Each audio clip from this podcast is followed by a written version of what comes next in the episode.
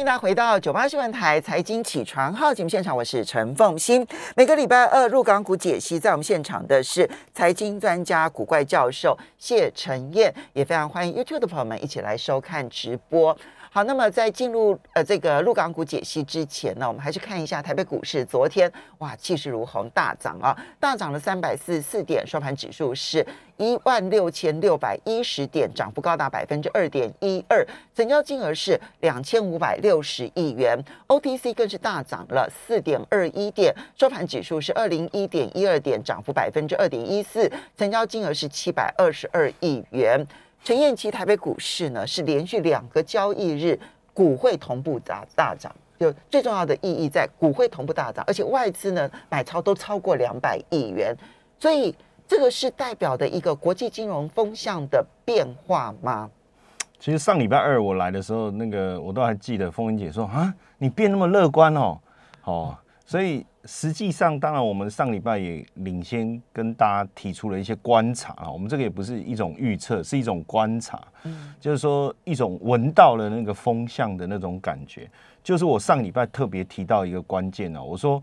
主力啊，他呃，当他在高档的时候，他不断的拉抬股票，那一定是为了出货，嗯。但是在低档的时候，市场气氛这么低迷，然后呢，交易量相对过去来讲少这么多的情况下。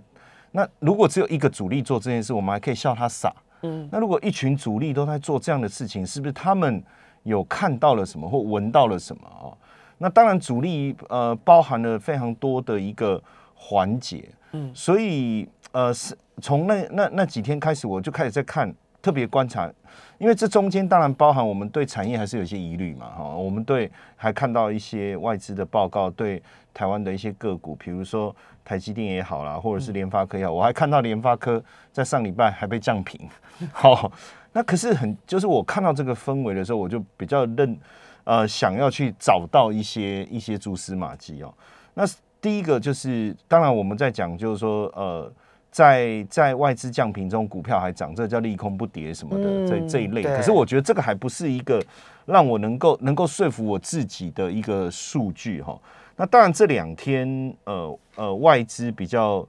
这几天这两天外资明显进来买超，这是一个比较主要的哈。那另外一个有有没有什么比较领先的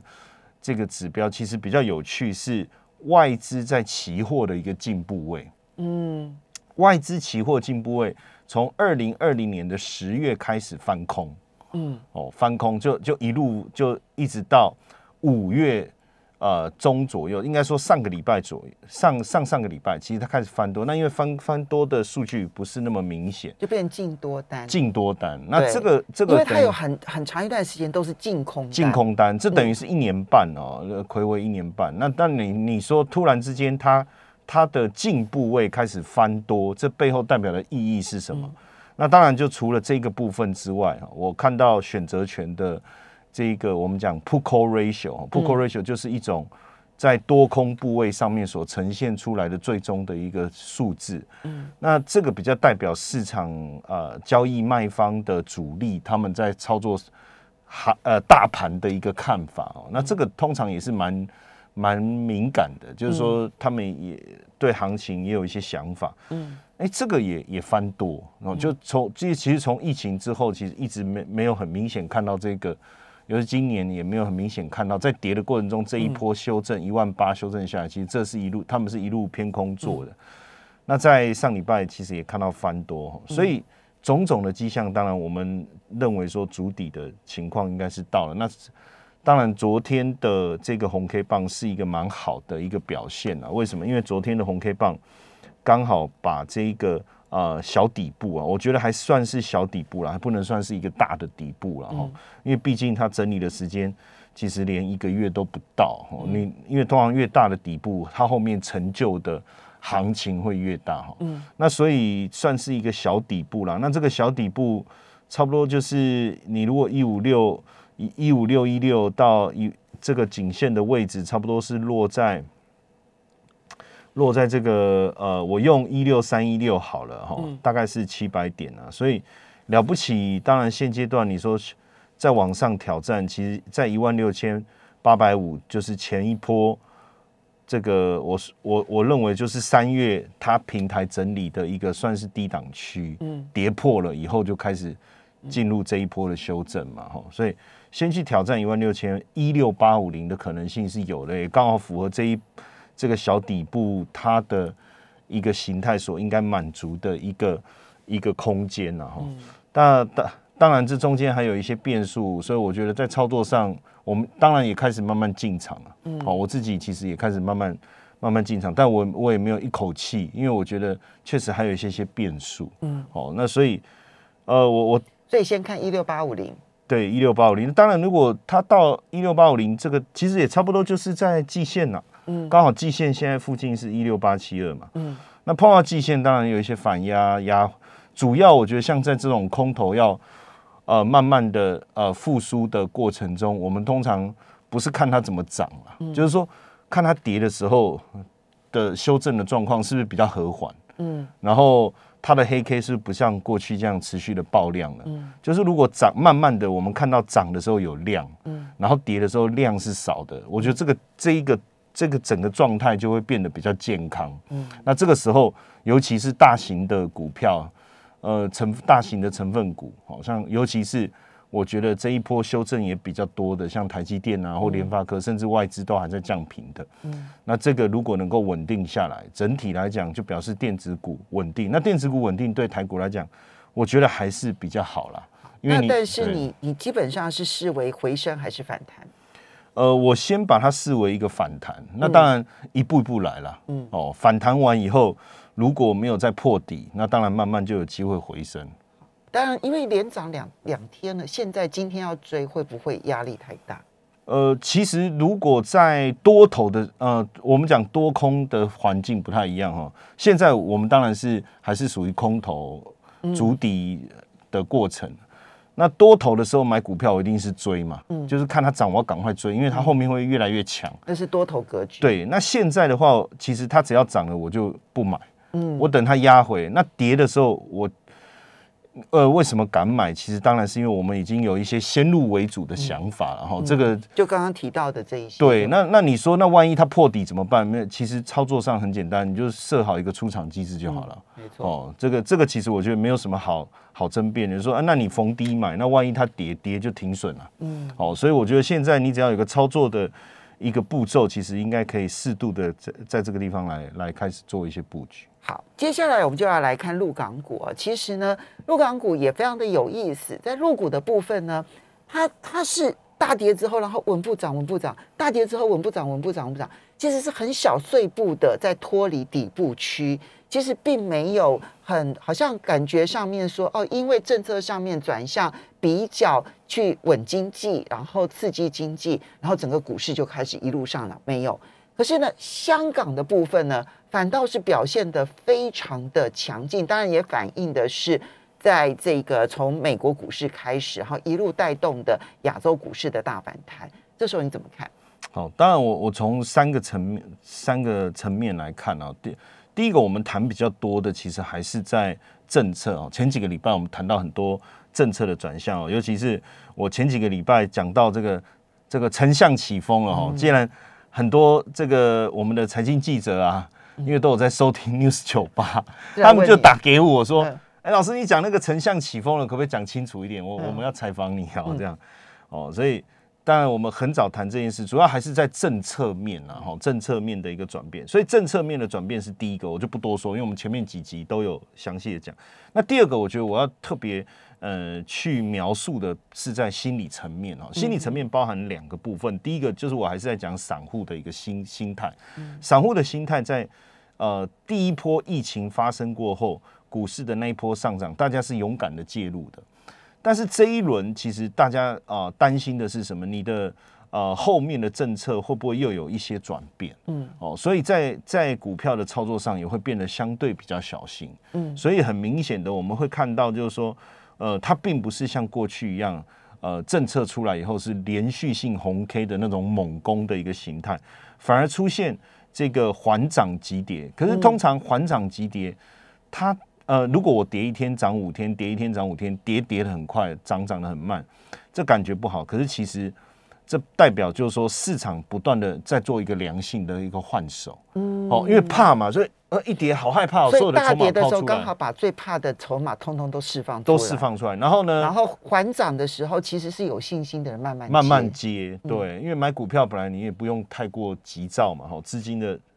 入场本来就是这样，那反映的当然，然后我们再从。这个呃，香港跟大陆两个股市的一个差异性，又发现说，哎，外资好像这一波比内资还急。对，好，外资这一波比内资还就入港股的差别，就是看外资的信心跟内资的信心。大陆陆大陆内部的内资信心。其实呃，刚开始的时候，我我呃，上海，你如果如果大家有有印象的话，哦，去回溯就是当时深圳封城，然后再到。呃，广州哦，然后再到这上海，这这一这一路以来，其实呃，国企指数杀的都比较凶，就是跌的时候跌幅都比较大，嗯，然后反弹的时候反弹的力道也比较小，嗯哼，哦，那即便我们呃当时刚开始在呃五一长假前，嗯，我们在讲那个呃政策转变开始，行情要止稳有机会的时候。其实那时候国企指数我看也是没什么动，它它当然有稍微回呃弹弹涨一下，可是就一天。那时候我还在担心说，哎，这个这个反这个整个过程会不会又是一个无力的一个反弹之后又要破底哈？那但是这几天很明显的比较大的差异，因为如果以过去一周来看，就呃光昨天其实恒生指数涨了二点零六，国际指数涨了二点四四，嗯，那呃。过去一个礼拜，恒生指数是涨了三点一九，然后国际指数是涨了三点三一。嗯，当然对比啊上证指数或者是是呃深圳深圳的话，它的幅度明显是多很多。嗯，那这代表另外一件事就是呃解铃还需系铃人呐。说实在的，这一波股市的修正来自于整个监管政策的一个大大紧缩。过去几年哦打压啦。等等哦，但是呃，整个政策开始的开放，当然，我觉得如果你国企指数没有上来，其实后面会不会有机会，我觉得就很困难。所以这一这一段时间，我们首先的观察，当然会把焦点放在国企指数后面的一个表现上。好，所以我们重心点可能这个研究一下国企指数的一个表现。我们要稍微休息一下，马上回来节目现场，马上回来喽。欢迎大家回到九八新闻台财经起床号节目现场，我是陈凤欣，在我们现场的是财经专家，也是古怪教授谢陈燕，也非常欢迎 YouTube 的朋友们一起来收看直播。好，那么陈燕刚提到了，就是你觉得因为解铃还需系铃人，关键点其实就在于政策跟风向，到底呃外资接受了没有，内资接受了没有，在陆在在中国大陆这部分嘛，对不对？好。所以国企股是一个很重要的观察指标，因为它观察的其实就是中国大陆的政策。而从国企股的走势，因为它在香港上市，其实也是看外资的信心到什么样的程度。怎么看？对，因为这一波，我我觉得过去这一两年一两年，从蚂蚁金服开始，整个呃平台经济相关的公司是被打压的非常非常的严重哦，而且跌幅。实实际上，我觉得不管是在香港上市哈也好，可能跌幅大概都五六成啊。我们就从高点开始起算。那如果是在美国上市的中概股，那有的跌了八九成，那几几几几乎整个公司都快挂掉。那所以会变成是这一波我们在观察上最主要的一个起点。因为如果说呃政策上从打压最严重的能够开始有一些松绑，那那对后续整个。股市来讲会比较有激励的效果，所以之前呃，我们看到五月十七他们有一个会议，就是在谈推动数字经济持续健康发展的一个专题哦，就是那是刘贺主持的，对他希望就是说，哎呀，你你企业还是要创新哈，创新啊，不就是之前你打压的吗？然后要支持平台经济啊，不就是你打压的吗？哎。所以表示这个呃感觉上态度开始有转变了。那另外一个呃大家也知道，过去在呃大学毕业生或是年轻人就业，其实平台经济还是蛮比重蛮高的一环哦。但是因为打压的结果，其实裁员像过去这一年来，我看裁员百分之十到百分之三十啊，各公司各部门比例不一样嘛。对，那其实裁员的结严呃非常严重。嗯，那这一次呃我看到一个讯息也是在讲说呃。就是高校毕业生，就我们的大学生的概念哈，就是就业创业的一个一个通知，就希望能够促进平台经济发展，来带动就业。嗯，所以从这几个面向来看，其实大家会闻到说，哦，整个政策。呃的一个状态的一个一个转变，似乎开始有一些比较明确的，而不是说我们可能可以，或者是也许我们应该这种模棱两可的字眼啊，就是比较明确在政策转变上面这样的一个提出，嗯。哦，而且他们最喜欢用呃，应该说他们比较惯习惯的用法就是通知啦、方针啦、建议啦、通这一类的，这都是非常正式的一种表达的方式哦。那所以，我当然在这样的状态下，呃，他们的营运业绩其实都还没有上来。我们看财报其实也没有什么太大意义。对对，那我其实今年第一季，不管是阿里巴巴，他们交出来的成绩单并不好，非常差。然后呃，第二季我相信也不好。对，甚至我觉得第三季也不用管它，好一定也不好。但是我要讲的就是说，因为所有的政策不会马上让你的营运有一些很明显的改变嘛。好，你如果说我政策一调节，你的业绩就上来。那是真的蛮厉害的哈，但我觉得不太合理。那我觉得比较重要，其实还是在呃，因为到今年的三月哈，国际的投行，就我们讲这些呃，这个华尔街的这些大户啊，高盛啊这些，摩根大通，嗯，其实，在三月都还在下调这些评级哦。其实我们看了也是觉得说，哇，这下子一直调评级，一直往下降。然后呢，突然在五月份的时候全面翻多，集体上调是阿里巴巴、腾讯、百度。美团、京东、哔哩哔哩这些了哈，那尤其是我觉得，呃，在阿里巴巴跟腾讯大幅度上调，这个是非常具指标性的意义。为什么我要这样讲哦？因为在国际指数当中，呃，权重最高的其实就是腾讯跟阿里巴巴。嗯，所以他把这两个大幅度上调的意义在哪里？在于说。如果我要买基金，那我我就是要我我就是买国企指数联动比较多。如果我要买 ETF，我要买国企指数联动比较多的，嗯，哦，或者像我们之前讲的 China Free 五十，就不含 A 股 B 股的，像这样的指数所连接的，你觉得他们已经有机会了？非常有机会。我我我讲一个数字哈，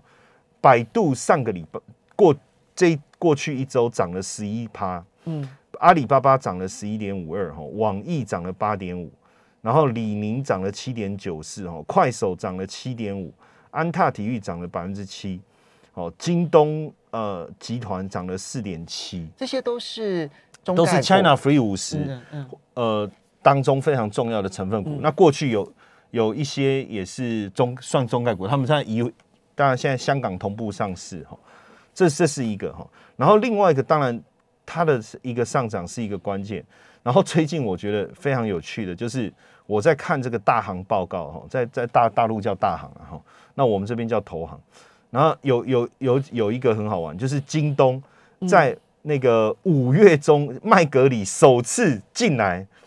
就是调升，就是设定的一个目标呢第一次，嗯，就是过去其实有很长一段时间。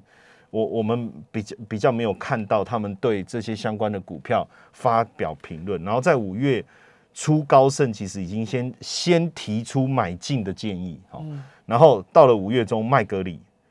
就是国际就这个是京东的部分哈，然后呢接着美团，好，因为美团也是前一波其实算是重灾区哈，呃五月四号摩根斯坦利跳进来，就是调高目标价，好，升幅百分之四十六。在这之前哦，在这之前其实是去年十月的事情，所以等于呃，魁违了半年多。用魁违，我不知道，好像不太对，因为相隔了半年以后，哎，投行开始有一些风向的转变，然后包括腾讯，腾讯的部分，其实在腾讯的部分是比较密集，从五月中开始，陆陆续续，包括花旗啦、高盛啊、摩根斯坦利啊，陆陆续续都调高他们的目标价。跟他们的这一个呃，这个未未来的一个升幅，那尤其是我觉得我一直认为指标性的股票是阿里巴巴了。嗯，为什么我讲指标？因为这一波坦白讲，我觉得呃，除了美团以外，重中之重、重伤的重，其实是阿里巴巴。嗯，那所以阿里巴巴呢，呃，也是从五月，我看从五月，呃，它比较慢，嗯，其他可能都五月中就有，对不对？可是阿里巴巴是到五月二十七号哦，我才看到摩根大通进来了。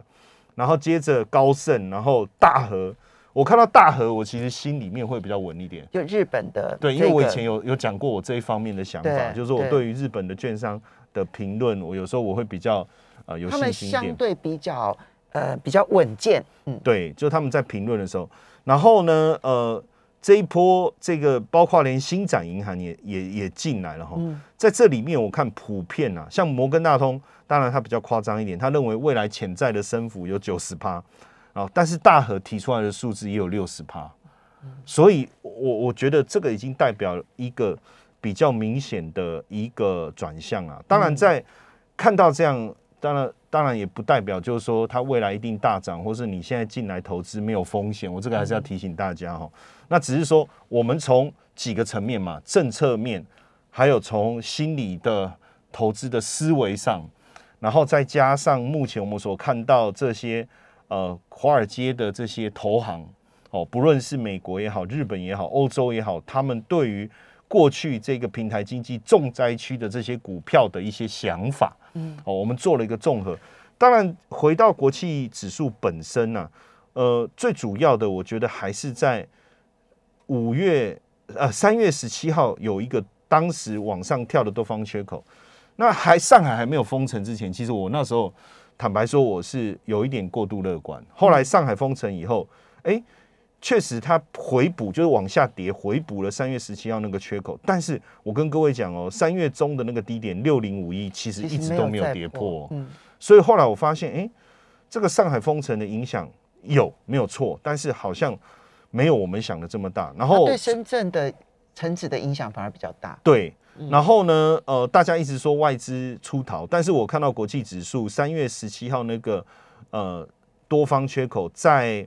应该在应该算是你说的是呃国际指数嘛，国际指数在四月二十一号回补完，然后四月二十九号上来以后，呃，最最重要是五月六号这一天又跳空往下跌。好，那那个位阶差不多是落在，如果我们讲整数就是七千点。嗯，那因为现在现在国际指数已经站回七千点了，所以代表当时的空方缺口已经正式回补。嗯，所以只要没有再跌破七千，我认为呃最坏的时刻已经过去。当然，除非呃如如果后面还有一些政策的变化，对，这个观察政策很重要，是这个我们没有办法呃掌掌握了哈。如果他又有来一个，